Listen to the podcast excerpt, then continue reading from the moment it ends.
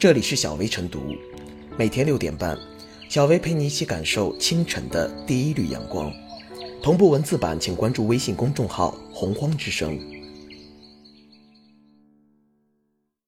本期导言：八个人就餐，一共点了二十道菜，算上服务费，总价超过四十万元。近期，一份出自上海一家名为“西郊五号饭店”的天价账单引发网络关注。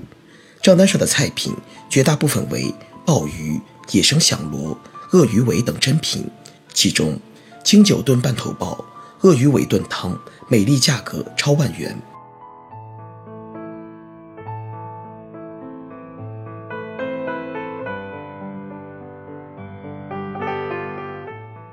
奋斗路上，请别忘记勤俭节约。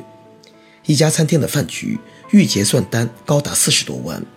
这不是近年来被曝光的第一起天价饭局，而几乎每一次天价都会激起舆论的强势围观和反弹。究其原因，在于“天价”二字已突破了人们惯常的生活认知和经验。贫穷限制了我的想象力，一顿饭吃掉三线城市一套房等吐槽满屏皆是。当然，这并不意味着几十万元吃一顿饭就有多大的法律问题。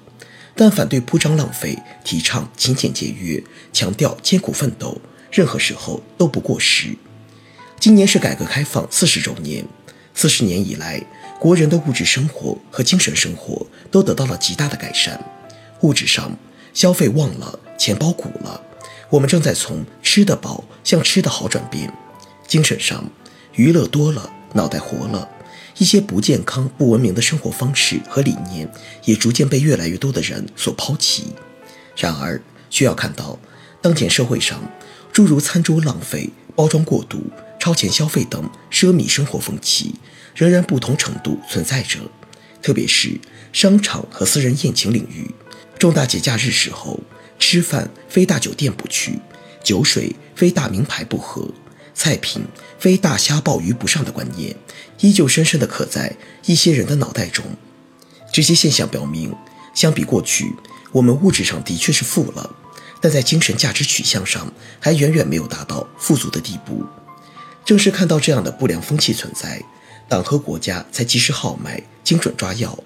针对党员干部队伍，我们持续推进反腐倡廉和反四风等工作。而对于全社会各领域，也出台了许多有针对性的文件，比如去年中宣布，中央文明办印发了关于开展倡导绿色生活、反对铺张浪费行动方案，在全社会倡导绿色生活、反对铺张浪费。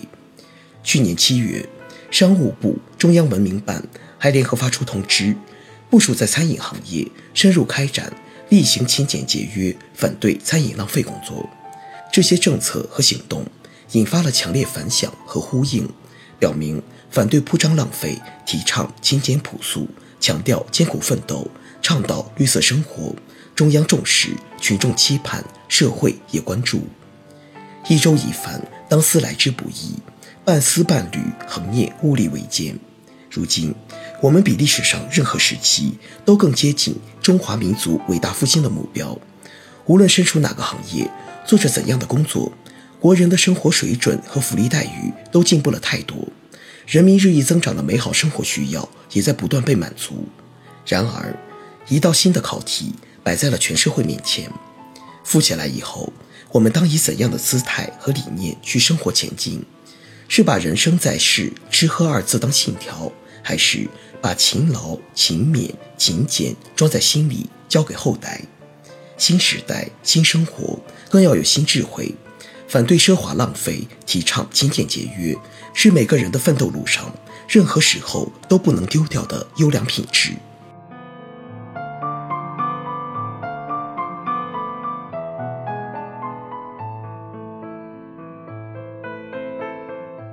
从天价菜单里溢出的不单单是浪费，外行看热闹，内行看门道。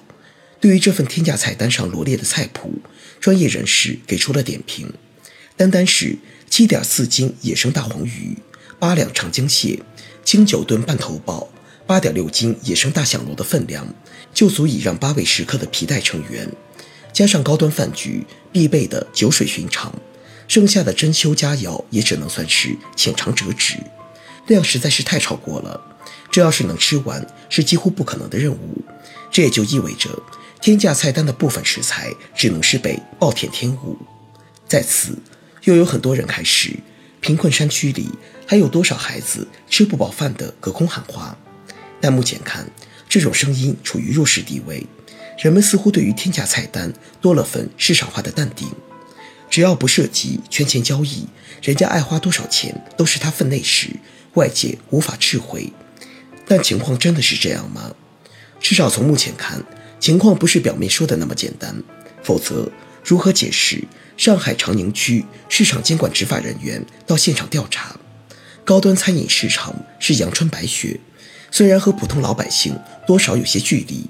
但依然是市场的一部分，是存在即合理的。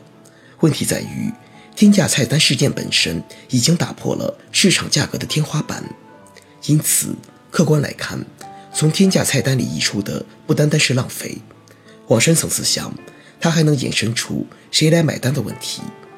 自中央八项规定出台以来，节俭风刮起，各地的高端餐饮纷纷向大众化转型。俏江南推出团膳。将恶情进军快餐，这些都释放出足够的信号。它表明餐饮资源趋向大众化的倾向，人们更多的平摊了成本，也获得了享受。此时，一桌被主动曝光的天价饭局出现了。那些注定要被浪费掉的珍贵食材，是挤压掉更多普通人餐饮成本而来。因为给你的多了，给其他人必定是少的。资源就是遵循着这样的能量守恒定律。因为天价菜单所带动的舆论热潮，使得餐饮市场的平衡又再有起伏，更可能引发市场对于高端消费观的再判断。而这种判断，也很难断定它是基于事实还是基于情绪。大众化的向左走，或是高端化的向右走，成为一种博弈。这恰恰是最难以琢磨和把控的草蛇灰线。此外，在天价菜单中，大众看到另一种生活。这种生活当然是无法换位的，但我们也要问：国内很多富人的价值观念中，是否存在着“我天生就该命好”的错误认知？诚然，通过自己的打拼来赚取财富，很大程度上是基于个人的努力，但绝不能否认的是，正是因为当前的某些规则，使得一些人占据了红利，而这些规则是需要财富再平衡的，它事关国人利益。发达国家的富豪们。通过税收、慈善来进行财富再平衡。标价一千多万美元的巴菲特午餐，吃的也就是普通牛排，所得全部捐给无家可归的人们。而国内很多富豪，则是通过极其奢侈的消费来财富再释放。也不是说富豪的财富都是带有原罪，而是说对于财富的消费观念需要更进一步升华，在口腹享乐。和回馈大众之间能有一个客观的判断和抉择，在天价菜单事件中，我们亦有这样的期许。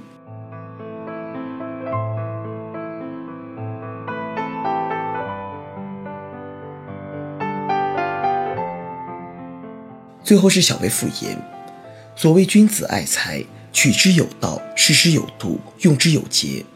从市场的角度来说。虽然天价消费是经营自由与消费权利，但正是这种自由与权利，足以引起我们的警惕。近年来，光盘行动、简装月饼、平民饭店，社会上一系列去奢从简的现象，折射出人们的观念之变、风尚之心，同时传递着勤俭节约、艰苦奋斗、戒奢尚俭的正能量。历览前贤国与家，成由勤俭，败由奢。一个健康发展的社会，不能任由铺张浪费横行，不能纵容攀比之风滋长，不能频频让天价扭曲正常的消费观。勤俭节约是中华民族的传统美德，我们要大力弘扬中华民族的优良传统。即便是处在了财富金字塔的顶端，也要牢记：富裕不等于奢侈，浪费不等于追求品质。